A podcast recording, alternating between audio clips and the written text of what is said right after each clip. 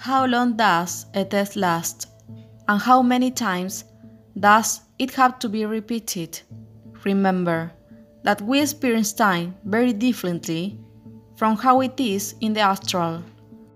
Therefore, the length of time that any contract or test lasts cannot be determined, since what for us may be days, weeks, even months, for our conscience may be just something similar to brief moments.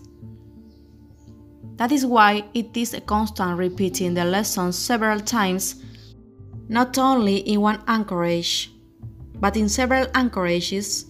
We see it as an eternity, and for her it is barely a few days of lessons. Another point is to see that already being integrated, that we make so much effort to observe what we are experiencing. Many times we occupy ourselves and focus more on the experiences and processes of others than on ourselves.